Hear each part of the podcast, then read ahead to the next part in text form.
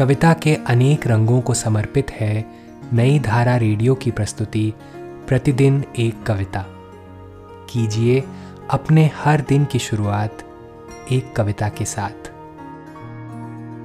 आज हम सुनेंगे केदारनाथ सिंह की कविता, ठंड में गौरैया। मेरी, यानी कार्तिकी खेतरपाल की आवाज़ में। ठंड पर लिखी जाने वाली इस कविता में यह गौरैया कहाँ से आ गई सबसे पहले? भला वह क्यों नहीं जो चला जा रहा है सड़क पर अपने कोट का कॉलर ठीक करता हुआ?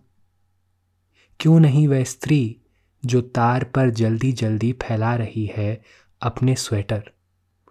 वह दुनिया क्यों नहीं जो चला जा रहा है गली में रुई के रेशों को आवाज़ देता हुआ?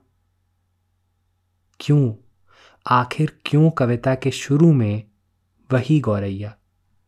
छज्जे पर बैठी हुई, जिसे बरसों पहले मैंने कहाँ देखा था, याद नहीं।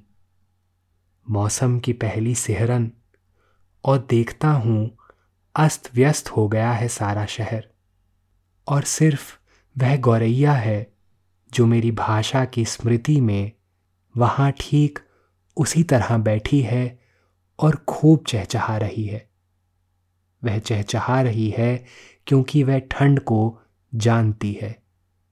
जैसे जानती है वह अपनी गर्दन के पास भूरे भूरे रोओं को।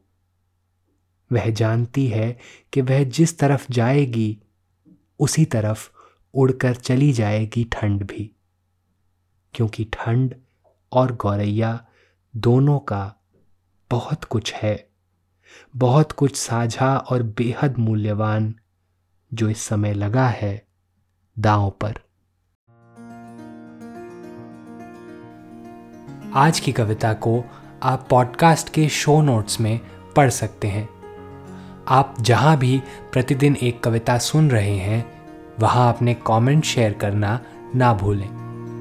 अगर आप चाहते हैं कि नई धारा रेडियो की यह प्रस्तुति हर सुबह आपके व्हाट्सएप पर आ जाए तो हमें इस नंबर पर मैसेज भेजें। Seven four two eight seven seven five three seven six कल एक और कविता के साथ फिर मिलेंगे।